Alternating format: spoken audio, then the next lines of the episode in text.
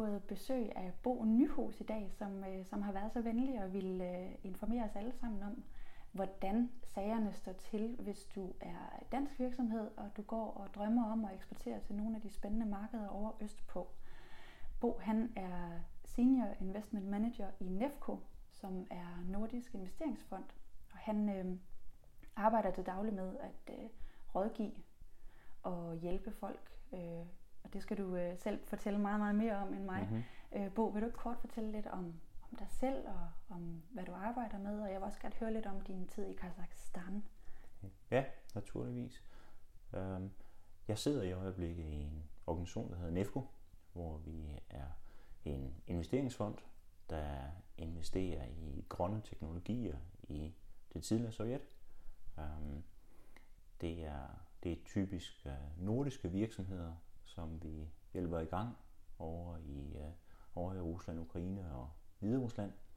Øh, det er, øh, vi hjælper virksomheder i gang i, i form af, af, af enten lån eller egenkapital, og sikrer på den måde, at de økonomierne over i det tidligere Sovjet bliver omstillet til, hvad man siger, til grønnere økonomier.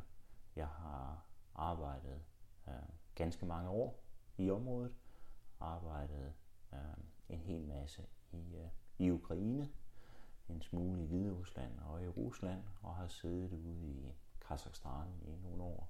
Øh, det der måske er, er værd at bemærke, at, at det er det er områder, som, øh, som selvom de kulturelt er meget forskellige, så ser de alligevel, når man kigger på, på forretningen, så ser de øh, meget ens ud.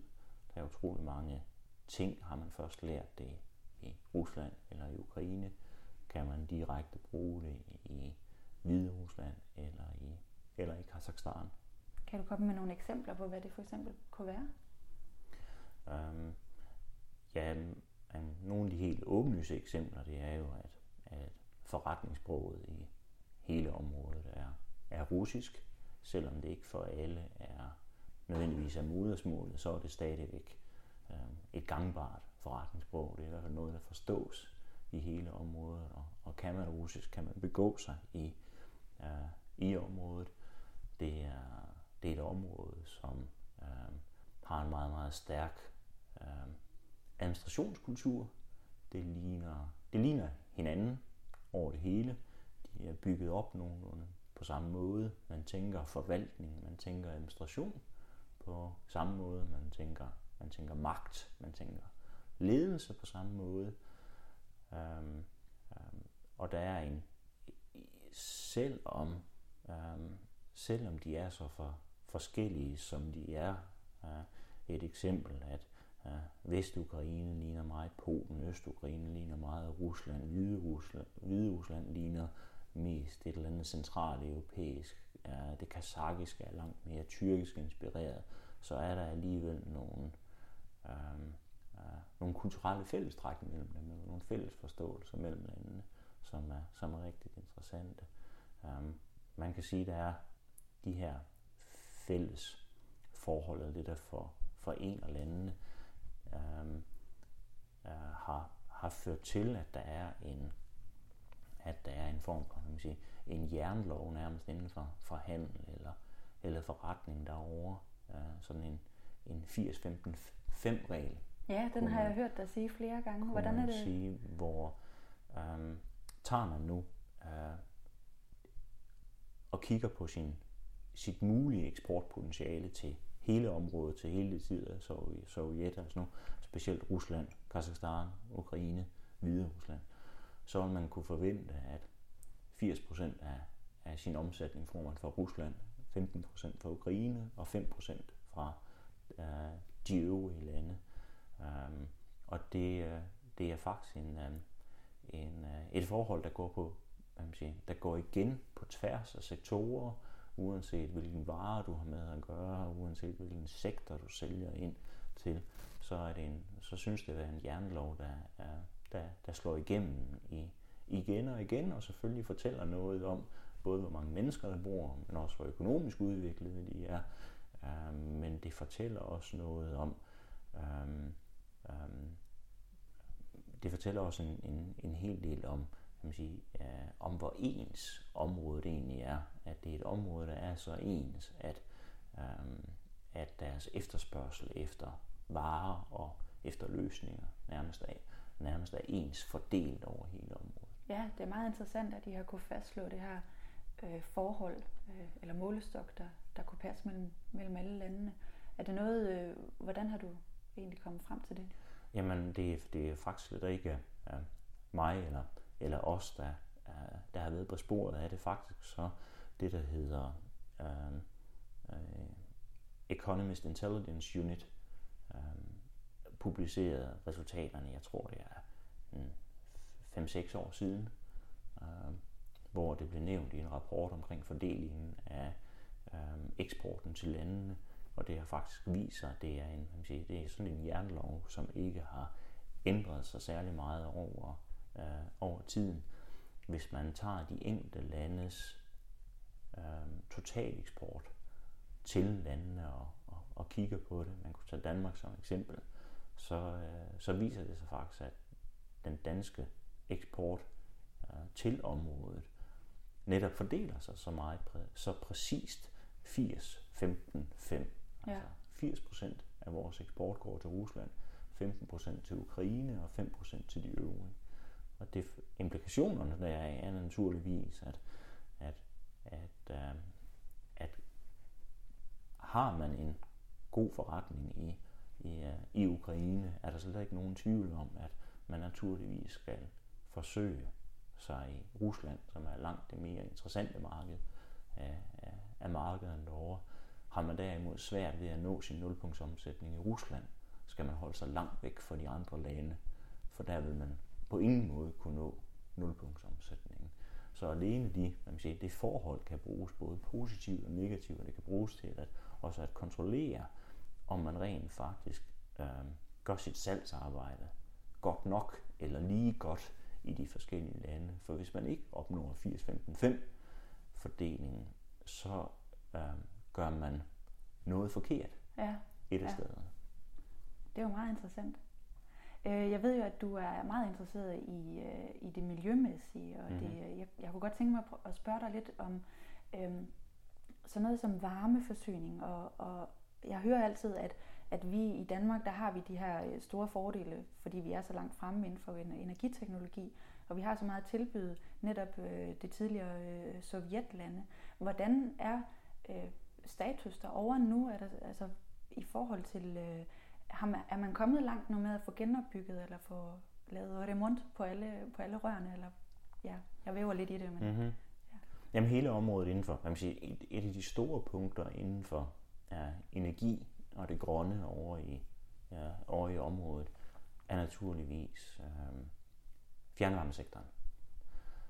Øhm, det, er, ja, det er en af de sektorer, som øh, er, øh, en af de mest energikrævende sektorer af alle sektorer, øh, nærmest over hele verden. I hvert fald i den del af, af verden naturligvis, hvor man bruger øh, fjernvarme. Øh, den simple grund er naturligvis, at fjernvarmen bruges til at øh, varme husstande op med, øh, og også til, øh, til varmt vand. De fleste steder, så en stor del af den energi, vi rent faktisk forbruger, den bliver brugt af forsyningsselskaberne. Øh, der skete det, da Sovjetunionen faldt sammen, at man øh, i store dele af området, der arvede man en forsyningssektor, som i det store hele var på europæisk niveau. Det vil sige, at det var veludbygget og forholdsvis velfungerende.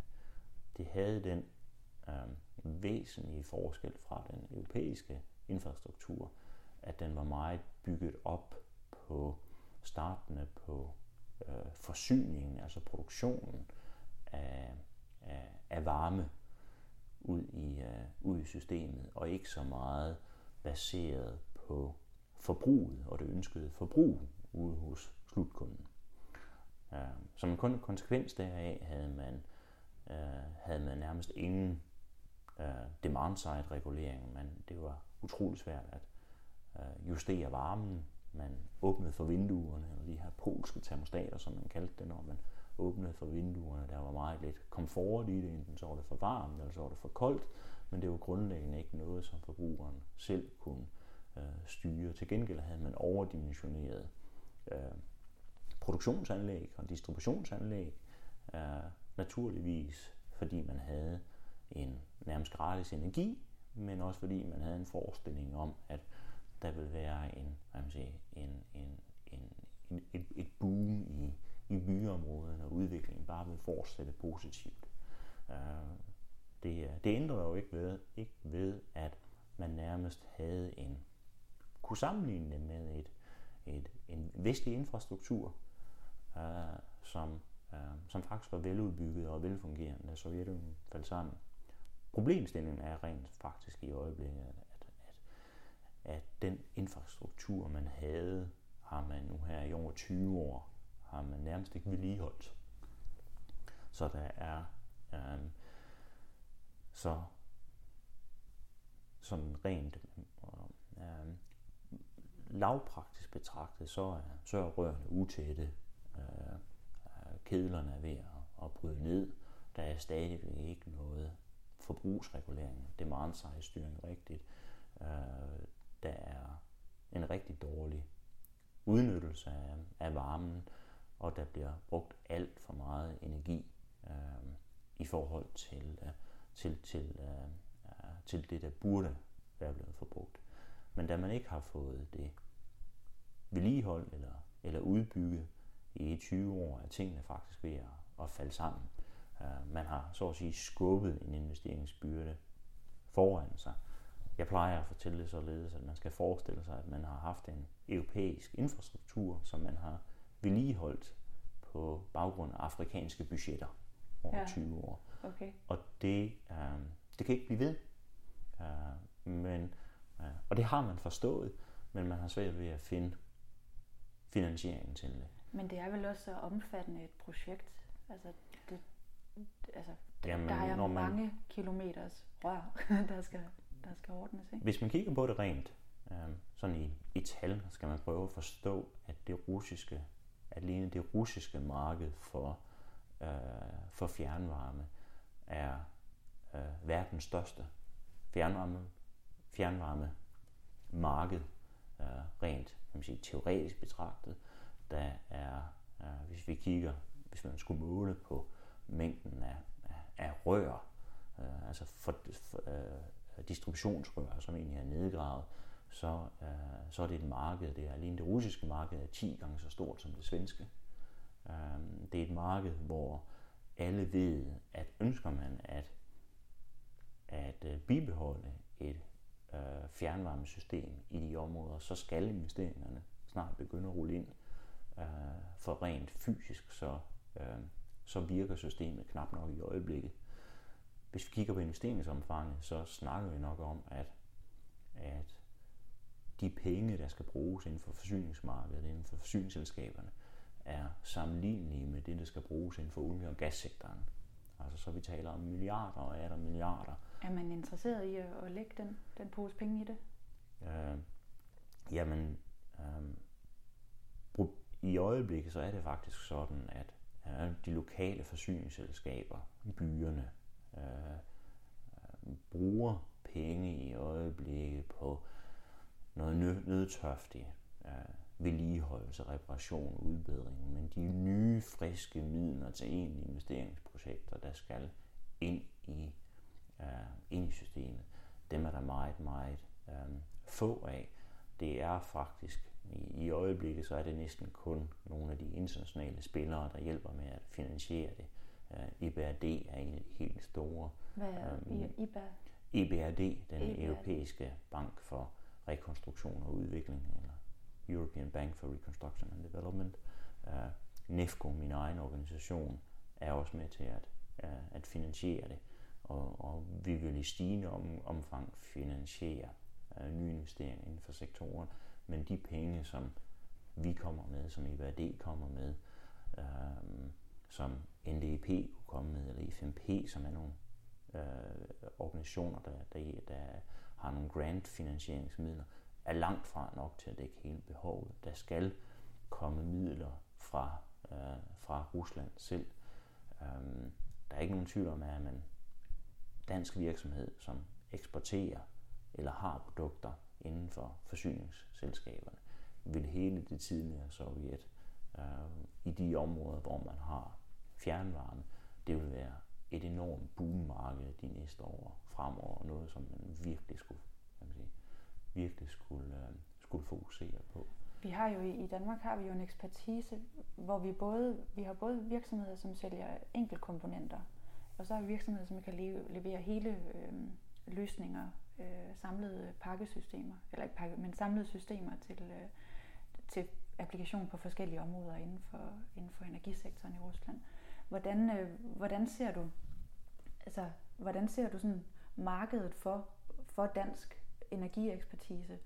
Er det, er det meget de små komponentvirksomheder? Er det meget de, de kæmpe store, øh, Danfoss, Grundfos, nu ved jeg godt, de er derovre allerede, men, men er det dem, der, gør, der, kan, der er der allerede, der kan øhm, øh, hvad hedder sådan noget, udvikle deres forretning og komme længere ud, eller, eller har vi brug for nogle mindre komponentvirksomheder, der går i gang og, og ligesom tør at tage, tage skridtet og komme ind på markedet derovre? Jamen, der, der, der er flere ting der i spørgsmålet, fordi der er slet ikke nogen tvivl om, at øhm, der er slet ikke nogen tvivl om, at markedet bliver enormt stort derovre. Med mindre man politisk beslutter, at man ikke skal have, at man ikke vil gøre noget ud af fjernvarmemarkedet. Ja, vi kan jo ikke vide, derovre. hvad der sker politisk. Men der er jo, man siger, der er jo man siger, der er øh, jo i, man siger, i øjeblikket så er problemstillingen den, at, øhm, at tarifferne ikke dækker de faktiske omkostninger ved at producere varme. Så samtlige forsyningsselskaber derovre er finansielt meget, meget svage. Øhm, de vil derfor ikke umiddelbart selv være, det vil ikke være muligt for forsyningsselskaberne selv at optage de lån, der skal til for at investere i øh, den fremtidige infrastruktur. De penge skal komme andre steder fra. Og spørgsmålet vil selvfølgelig være, jamen, er man, kan man sige, er man politisk villig til at finde pengene til de nye investeringer, der skal med. I øjeblikket så sker der det, at der, der, um, at der servicen er så dårligt, som den er, så mange af de rige kunder, dem der rent faktisk kan betale for, um, kunne betale den rigtige pris for fjernvarmen, de vælger at have deres egen decentrale varme. Virkelig? Hvor de også, kan man sige, hvor de selv sørger for at varme huset op, selv for at sørge for deres vand op, og det er enten, altså, enten ved elektricitet eller ved, ved, ved, ved en gasvarmer og så, og så videre. Så, det, så der er en, i de fleste byer, kigger man på Ukraine, så er der måske op til 10 procent, der har afkoblet sig fra nettet altså forsyningsnettet, fordi servicen simpelthen er så dårlig. Har det også noget at gøre med den, nu tænker jeg lige specielt Ukraine, har det noget at gøre med, at, at man også skal være bange for øh, repressalier fra, fra den russiske regering i forhold til øh, energiforsyning fra Rusland? Ja. Altså den politiske ustabilitet? Der Nej, det, det tænker man slet, som, man siger, som privatforbruger tænker man slet ikke på den del. Man tænker bare kroner og øre? Men eller? du tænker kroner og øre ja. og siger, hvad, hvad siger, hvilket komfortniveau har jeg, har jeg brug for? Varme, varmt vand? Og hvordan og man siger, er det lokale forsyningsselskab i stand til at levere det. Ja. Og for mange der vil svaret være, nej, det, de er ikke i stand til at levere det. Jeg vil hellere, hvad man siger, jeg vil hellere decentralt have min egen hvad man siger, varmekilde, både til rumopvarmning og til opvarmning af vand. Så slipper man også for at vente på de første tænder for varmen 1. oktober, ikke? det, det kan man sige, altså, hvor man, så kommer man jo ud over, der er fyringssæsonen fra, fra, hvad man siger, fra, fra 15. oktober ja, 15, ja. til, til, til, til 15. april. Ja, netop. Um, Øh, men den, hele den, hele den, man kan sige, hele den proces, man kan sige, hele, de, de, de to modstridende tendenser, der er i det marked, man kan sige, inden for energi og inden for forsyning, det er jo, at du har, øh, du har et klart behov for investeringer i forsyningsnettet, øh, og så har du samtidig med flere og flere end users, der kobler sig af. Ja. Så hvis man skal have, hvis man vil bibeholde det forsyningsværk, man har derovre, skal man snart i gang med at investere i ny infrastruktur. Ellers så vil der være så mange, der kobler sig af, at man aldrig vil være i stand til at reetablere det eksisterende. Der vil simpelthen ikke være kunder nok, så at sige, da alle har fundet en anden løsning. i, i mellemtiden. Så det er sådan lidt to tendenser. Altså det er en kapløb med tiden. At vil der være så mange, der kobler sig af, før de nye investeringer kommer ind. Hvordan ser Nefco sig i det her billede? Jamen, Nefco er i, den, i, i den forbindelse sådan en såkaldt pengeleverandør, at vi går ind og, og, øh, og finansierer via et lån de lokale forsyningsselskaber, som så for, øh, for pengene kan investere i, øh, øh, i, øh, i ny infrastruktur. Øh, vi skal selvfølgelig have vores penge igen, øh, og der er så to komponenter. Enten så er projekterne så lønsomme i sig selv, at øh, forsyningsselskaberne over en 7-10 års periode kan betale os øh, lånet og renterne øh, tilbage, eller så øh, går den, hvad man siger, går byen, som typisk i ultimativt har ejerskab over forsyningsselskabet, går ind og, øh, øh, og, øh, og hjælper med til at vedligeholde lånet.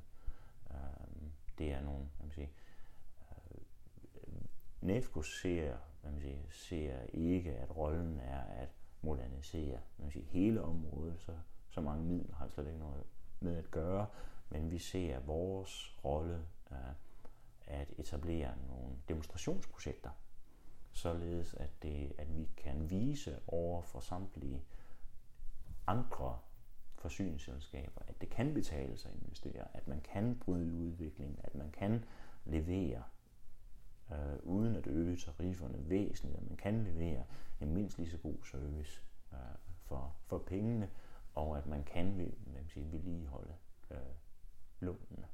Så vi er med i, vi er en del af omstillingen, så at sige, fra den, hvad man sige, fra den ressourceineffektive økonomi til en mere ressourceeffektiv økonomi i området derovre. Og når I øh, øh, etablerer de her demonstrationsprojekter, som du så fint kalder det, så er de oftest i samarbejde med nordiske virksomheder? Øhm, lige nøjagtigt, når vi kigger på, øhm, på forsyningsselskaberne, så er så hele tankegangen, i hvert fald når vi kigger på, på Nefcos involvering i fjernvarmesektoren, så er hele tankegangen, at de nordiske lande nærmest per definition har så stærke selskaber øh, inden for øh, fjernvarmesektoren, at de selskaber ville vinde ganske mange af de ordre, af de tenders, som kommer i udbud. De får naturligvis ikke hvad man siger, hovedentreprisen, men selve øhm, øh, de enheder, de komponenter, der skal leveres ind, om det er om det er understationer, eller om det er, om det er rør, eller det er, det er styring, eller hvad det måtte være, øh, måfer, øh, hvad end man kunne finde på, der skulle, der skulle bruges i forsyningsselskabet, så, så, øh, så tror vi på, at de nordiske virksomheder er stærke nok til at, øh, til at komme i spil. Øh, ofte er det dog sådan i hele det tidligere Sovjet, at man, øh, at man hellere ser, øh, jeg ved ikke om man kan kalde det konsortier eller grupper, der er i stand til at levere fulde løsninger end bare enkelte komponenter. Så I lægger op til, at virksomheder slår sig sammen? Um, man kan sige, at det er ikke rigtigt. Det er ikke rigtig vores rolle at sige, Nej. hvad virksomhederne øh, burde gøre, men der er, hvad man siger, det, det virker som om, at det er lettere at komme ind på markedet, når man er i stand til at levere egentlige løsninger, end egentlig bare enkelte komponenter. Okay. Under alle omstændigheder, så vil det marked fremover vokse så meget og være så stort, og der vil være så mange penge i det, under forudsætning af selvfølgelig, at man ønsker at bibeholde sit forsyningsnetværk, at der vil være plads til alle, både konsortier og komponentleverandører, store og små spillere. Jamen det er jo sød musik i, i de danske eksportvirksomheders ører. Ja, men jeg, jeg, vi er overbevist om, at det bliver, ja. at det bliver stort. Ja. Det bliver stort. Øhm, Bo, jeg ved, at du også har arbejdet i Kazakhstan. Det vil jeg rigtig gerne høre lidt om også, fordi vi, øhm, øh, ideen med det her, øh, i den her podcast, det er jo både at fortælle lidt om, hvordan ser det ud øh, med øh, øh det miljømæssige og energisektoren, og hvad kan vi, som vi lige har hørt om, hvad kan vi som, som danske og nordiske virksomheder bidrage med, og, og hvorfor er det, der så lukrativt et marked. Men en anden del, som grund til at egentlig også har hævet dig ind, det er fordi du er øh, nok øh, den førende ekspert inden for Kazakhstan. Øh, du har boet derovre, du har arbejdet derovre, og det er altid dig og dit navn, man hører, når der er nogen, der, der nævner ordet Kazakhstan. Øh, så det, det, det, det kunne jeg rigtig godt tænke mig at, at, at tale lidt med dig om. Både hvad er det for et, øh, et marked, vi ser, og hvad er det for en, øhm, hvad er det for nogle muligheder, vi har, og hvad er det for et land? Fordi jeg tror, de fleste af os har lidt en idé om, at det er sådan noget, det er et område, der ligger lidt mellem, mellem Rusland og, og Mongoliet, og vi, vi, det, ligger simpelthen så langt væk, og, og vi hører aldrig om det, så vi har faktisk slet ikke øh, øh, nogen, øh, i hvert fald generelt har man ikke øh, de, de store holdninger og de store, den store viden om landet. Men omvendt er det jo kæmpestort og meget rigt på nogle områder, og frygtelig fattigt på andre, ved jeg. Men, ja, nu væver jeg lidt. Men, ja, men jeg, jeg, for, ja. jeg, for, jeg fortæller gerne om det. Jeg, først så tror jeg, det, det er vigtigt at sige, at, at jeg tror ikke, jeg har nogen, på nogen måde nogen ekspert på Kazakhstan, men jeg var den, den, øhm, den sidste person, der sad på det danske handelskontor derude, Aha, ja. inden, det, inden det blev lukket, og måske det er derfor, at, at, at, at det så at sige, er det sidste navn, der, der popper op i rækken. Jeg tror, der er mange, som, som, øhm, øh, som har nærmest daglige forretninger derude, som ved, som ved langt mere. Det, jeg tror, jeg kan fortælle lidt om, det er måske, hvordan igen i det store billede, når man kigger på det tidligere Sovjet, måske hvordan både Kazakhstan ja, ligner de andre lande, men også hvordan det er forskelligt, og hvad man skal være opmærksom på, når man skal, hvis man skal tage derud, og hvilke virksomheder der kunne have interesse for landet, og hvilke der måske skulle holde sig væk. Ja, er det, er det et, et specielt marked i forhold til øh, de andre sovjet? Hvordan adskiller det sig i forhold til de andre tidligere sovjetmarkeder? Jamen, Kazakhstan er et helt... Jeg tror først så skal man prøve at forstå, at Kazakhstan er et, uh, er et, øh, er et enormt stort land, og et meget glemt land, et meget overset land. Der er nogle, jeg sige, øh, der er nogle ting, som er uforståelige i det, og der er nogle ting, der, der er øh, øh der er naturlige eller selvsagte. Øh, Kazakhstan har, øh, har ikke noget adgang til, øh, til havet. Det er et man sige, dobbelt landlogt land. Det, det, det, det ligger, så at sige, nærmest i, i centrum af verden, eller i yderkanten, alt efter hvordan man kigger. Det er logi, logistikmæssigt øh, svært tilgængeligt. Det er et enormt stort land. Kazakhstan som land er på størrelse med Vesteuropa. Øh, der bor til gengæld kun 15 millioner mennesker. Så det, man skal forestille sig, det er tre gange Danmarks befolkning, der bor i et område lige så stort som det, vi egentlig forstår ved Europa.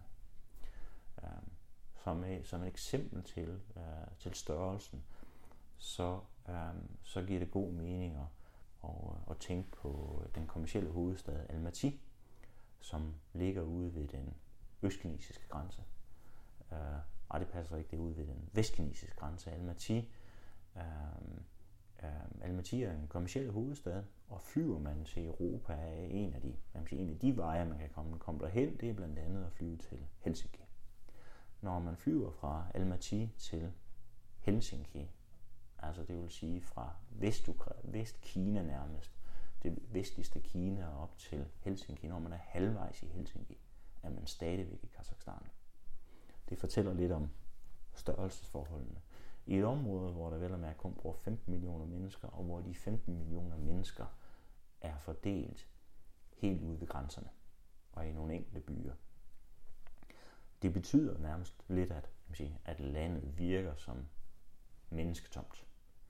Øhm, når der kun er 15 millioner mennesker i et land, så er, og landet er fattigt, så er markedet i Kazakhstan ikke særlig stort. Det vil sige, markedet er der rent, det er der naturligvis, men markedet for almindelige forbrugsgoder er meget, meget begrænset. Og det er nok de færreste danske virksomheder, der, øh, der, der sælger til hvad man siger, almindelige standardforbrugsgoder, der overhovedet skulle tænke på øh, tænke Kazakhstan. Øh, et af de områder, der er i modsætning til, uh, til forbrugsmarkedet, som ikke er særlig stort, et af de markeder, som rent faktisk er stort, er olie, gas, landbrug, minedrift. Øh, her skal man prøve at forstå, at de sektorer, som vi, øh, som vi snakker om, de, øh, de er ikke drevet af den indlandske efterspørgsel. De er ikke drevet af, hvad de 15 millioner mennesker ønsker at forbruge.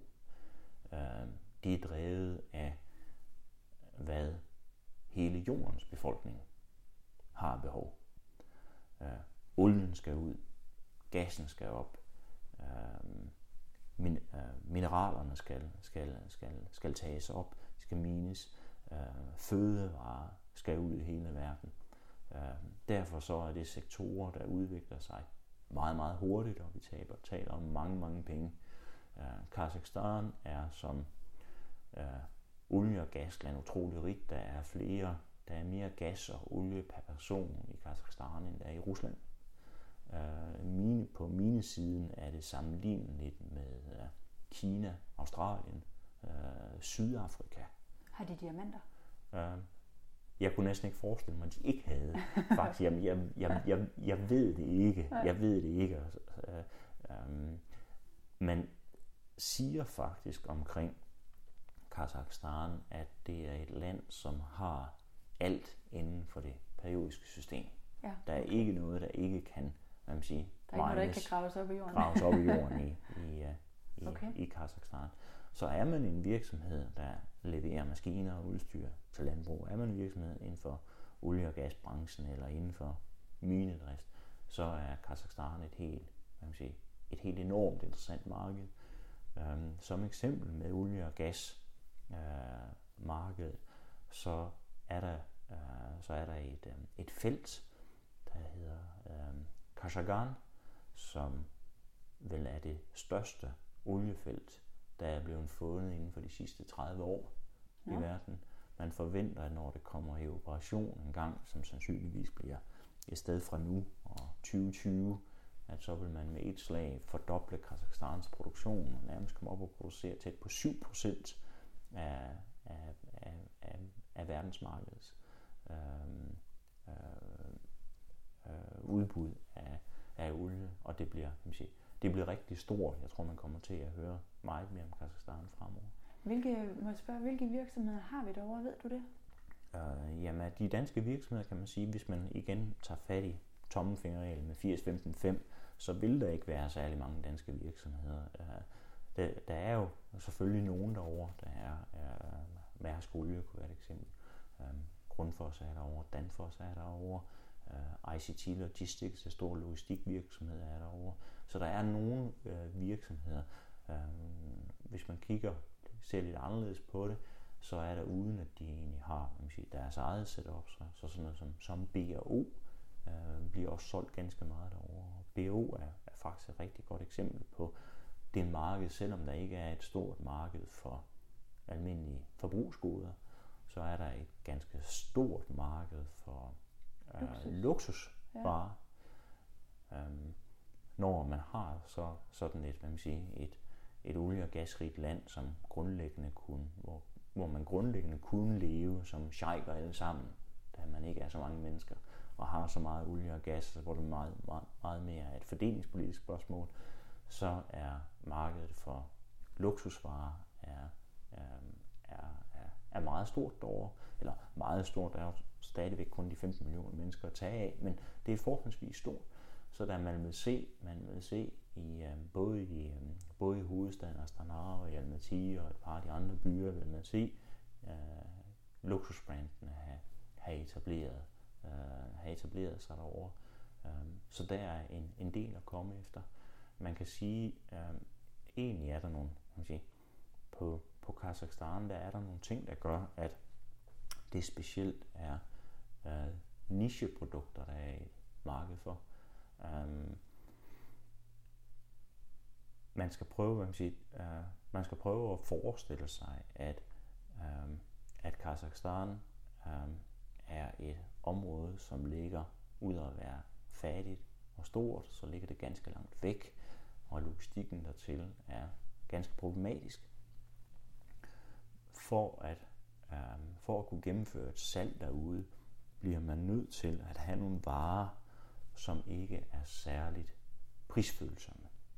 Det er der forskellige årsager til. Udover logistikken eller noget om kultur, hvor lang tid det tager at, at få et kontaktnetværk, hvor lang tid det tager til at opbygge tillid, hvad det koster at komme derud med flyet, hvad det koster at opholde sig derude osv. Der er en masse, en masse meget store følgeomkostninger ved at starte eksport derude, ved at vedligeholde og understøtte en, en eksport ud til området.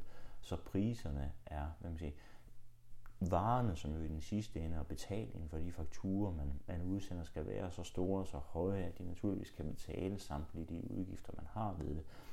Og det er svært at, Øhm, at få det til at hænge sammen, har man kun, kun et almindeligt standardprodukt, som typisk også er meget prisfølsomt.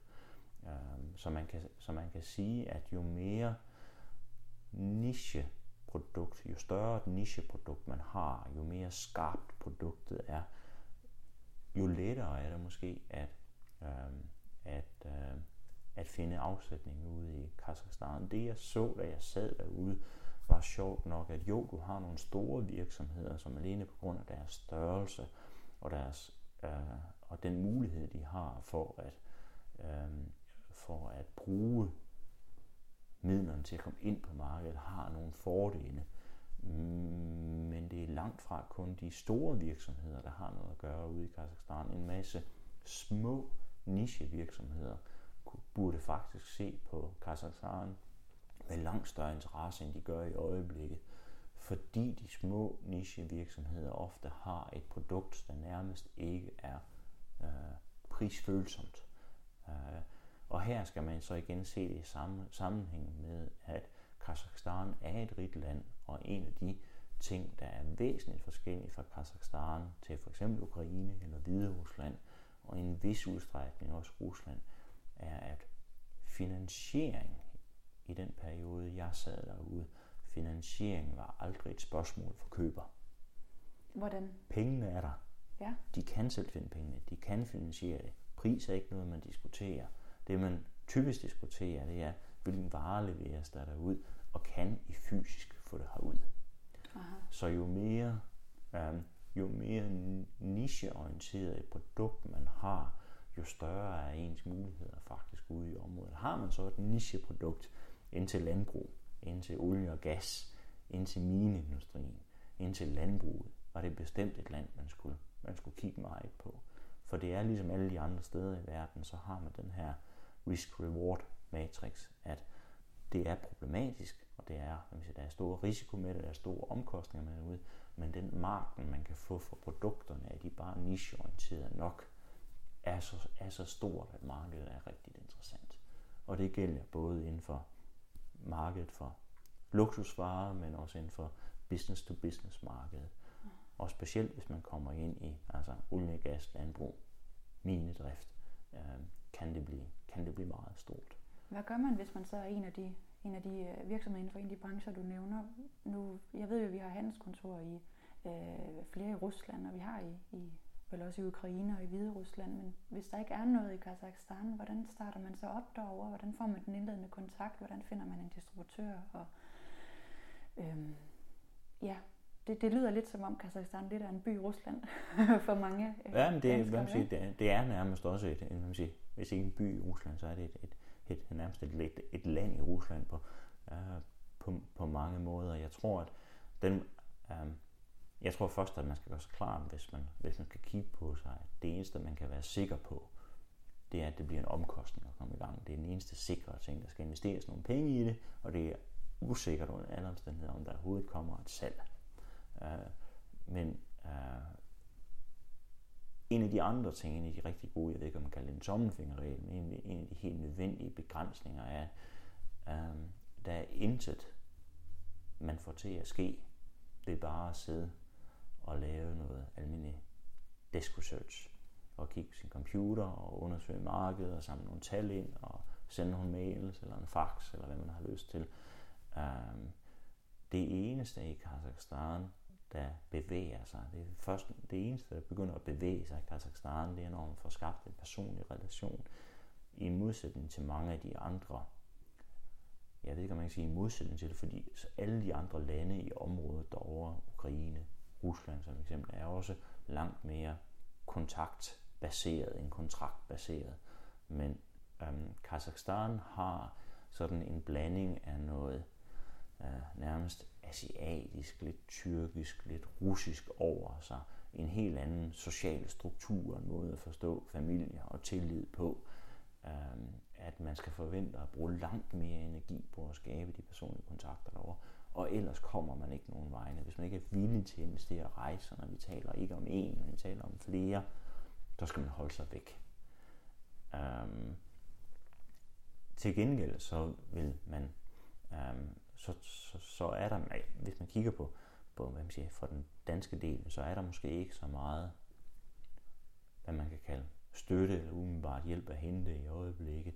Øhm, Eksportrådet har deres kontor i Moskva, men der taler vi jo om, at det er ganske, ganske mange tusind kilometer øh, væk fra selve øh, Kazakhstan, men der er noget at komme. Så er der jo Dansk Industri, som er mulighed for eksportforeninger, og så, som, som, som man kan henvende sig til. Men noget af det bedste, det er måske at, at, at, øh, at se på de eksisterende danske selskaber, der er derude, og søge på dem, og prøve via dem at få en kontakt derude, eller gode råd til at, til at komme videre. Men derudover er, er, er håndværket, eksporthåndværket, hvordan man kommer i gang, er jo, hvad man siger, er jo ikke anderledes i Kazakhstan end nogle af de, af nogle af de andre, nogle af de andre områder. Men man skal naturligvis forberede sig hjemmefra, men man kommer ikke nogen vegne, hvis man ikke tager derud og forsøger at kontakte dem. Et af de store sådan små problemer er, at, og det overrasker måske mange, det er, at øh, selvom man synes, at, at der er mange i Rusland og Ukraine, måske Hvide Rusland, der ikke er så gode til sprog i vores forståelse, det vil sige, de taler ikke engelsk. Øh, så i Kazakhstan så er, øh, så er der endnu færre, der behersker engelsk som, øh, som sprog. Og, øh, og kan man ikke det lokale sprog, det vil sige, det vil sige russisk, så, øh, så, bliver det, øh, så bliver det meget svært måske at finde en, en, øh, en partner. Det kan godt gå hen og blive, øh, og blive en, øh, en tung og dyr øvelse. Mm-hmm. Nu får jeg sådan helt lyst til at, at, at tage dig over, men på den anden side bliver jeg sådan helt bange for det. Altså sådan, forstår du, hvad jeg mener? Der er ikke nogen, øh, hvad man sige, man skal ikke, for det første er der ikke noget at blive skræmt af i Kazakhstan. Kazakhstan er på ingen måde et skræmmende land. Det er faktisk et rigtig smukt land, et rigtig flot land. Det er, man siger, uh, det er også nogle, hvad man siger, hvis man kan sådan generalisere, nogle venlige mennesker, der bor i Kazakhstan. Der er ingen nogen grund til at være skræmt over det. Kriminaliteten er, er der naturligvis, men øh, det vil være meget, meget få, der, kan man siger, um, der, der vil være så uheldige at støde ind i det.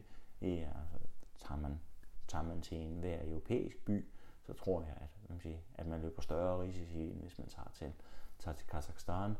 Um, så der er ikke noget skræmmende ved Kazakhstan. Det man bare skal gøre sig uh, klart, det er, at der findes ikke nogen lette løsninger. Det gør der ikke nogen steder, men det gør der bestemt heller ikke i Kazakhstan, at, det, uh, at der er utrolig store gevinstchancer derude. derude. Det er vidderligt, når man, når man kigger på det udefra, så synes det virkelig at være øh, et land, som nærmest ligner sådan en, en, en, en bunke af guld. Der er utrolig mange penge, de er villige til at betale prisen. Det er muligt at handle med det derude, og det er et marked, som vokser i fremtiden. Um, man skal bare gøre sig klart, at der er ikke nogen let vej derud. Det er dyrere at komme til Kazakhstan, det er dyrere at have med Kazakhstan at gøre, end det er at sende sine varer til Holland eller til Hamburg, eller hvor må være. Det er nogle andre udfordringer, man Så det kræver også en virksomhed med et vist perspektiv, kan man sige. Det kræver i hvert fald en virksomhed, som, øhm, øhm, som er villig til at, at, øh, at putte pengene op. Først, og der taler vi om, jamen det, er, det vil være dyrere at åbne Kazakhstan, end det vil være at, at, øh, at komme ind i Nordtyskland eller Sverige og vedligeholde de relationer.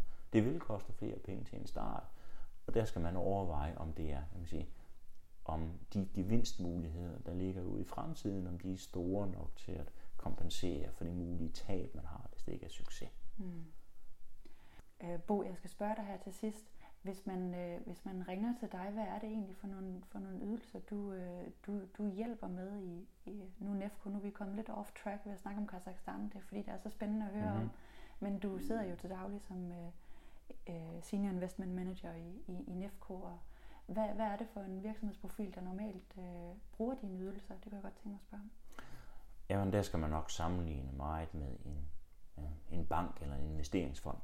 At jeg kommer i spil, eller NEFCO kommer i spil, når en øh, virksomhed har brug for at få finansieret nogle forretningsaktiviteter over i enten Ukraine, Hvide Rusland eller, Ukraine, eller Rusland. Um, vi er en grøn organisation, forstået på den måde, at vi går kun ind i projekter, hvor, um, hvor der er et meget, meget højt miljøaspekt. Vi skal ind i projekter, hvor der enten direkte eller, eller afledt, det vil sige enten i produktionsprocessen eller ude hos forbrugeren, øh, er en reduktion af udslip, enten af CO2 eller fosfor eller hvad det måtte være. Øh, og vi går kun ind og kigger på projekter, der som sådan er grønne. Det betyder ikke, at vi kun arbejder med cleantech og vindmøller og solceller. Det gør vi også. Men vi arbejder lige så meget med øh, med, med maling og med bageri og med skibssektoren og med landbrug øh, og med byggeindustrien. Vi arbejder med virksomheder, som ikke nødvendigvis definerer sig selv som grønne, men som har et produkt, der er grønnere end de lokale, det vil sige russiske virksomheder. Øh, er man en sådan en, en virksomhed og står over for en etablering i et af de tre lande, er man en virksomhed, som sælger produkterne til et af de tre lande, altså de her en, en, så at sige, en grøn etablering eller grøn eksport, øhm, så vil NEFCO gerne se på, om vi har en mulighed for at, øhm, for at finansiere øh, etableringen, eller alternativt finansiere den russiske kunde, således at den russiske kunde kan købe et grønnere produkt, i så det her tilfælde af den danske virksomhed. Ja. Og hvis man skal have fat i dig, hvad gør man så? Har ja. du en hjemmesideadresse? Eller? Jamen, øh, det, øhm, det letteste det er nok at, hvad man sige, at google mig, eller skrive en mail, eller, øhm, eller gå ind på, øh, øh, på nefco.com øh, og, øh, og, øh, og finde vores øh, kontakt derinde. Ja, det lyder godt. Bo, jeg vil sige tusind tak, fordi du, øh, du vil fortælle os om, øh, om energisektoren og om øh, øh, de grønne øh, muligheder, der, der nu ligger i mm-hmm. det tidligere Sovjetland, og især også at bidrage med din viden om markedet i Kazakhstan. Så ja, så tusind tak for din tid. Velkommen. Det var en fornøjelse. Ja.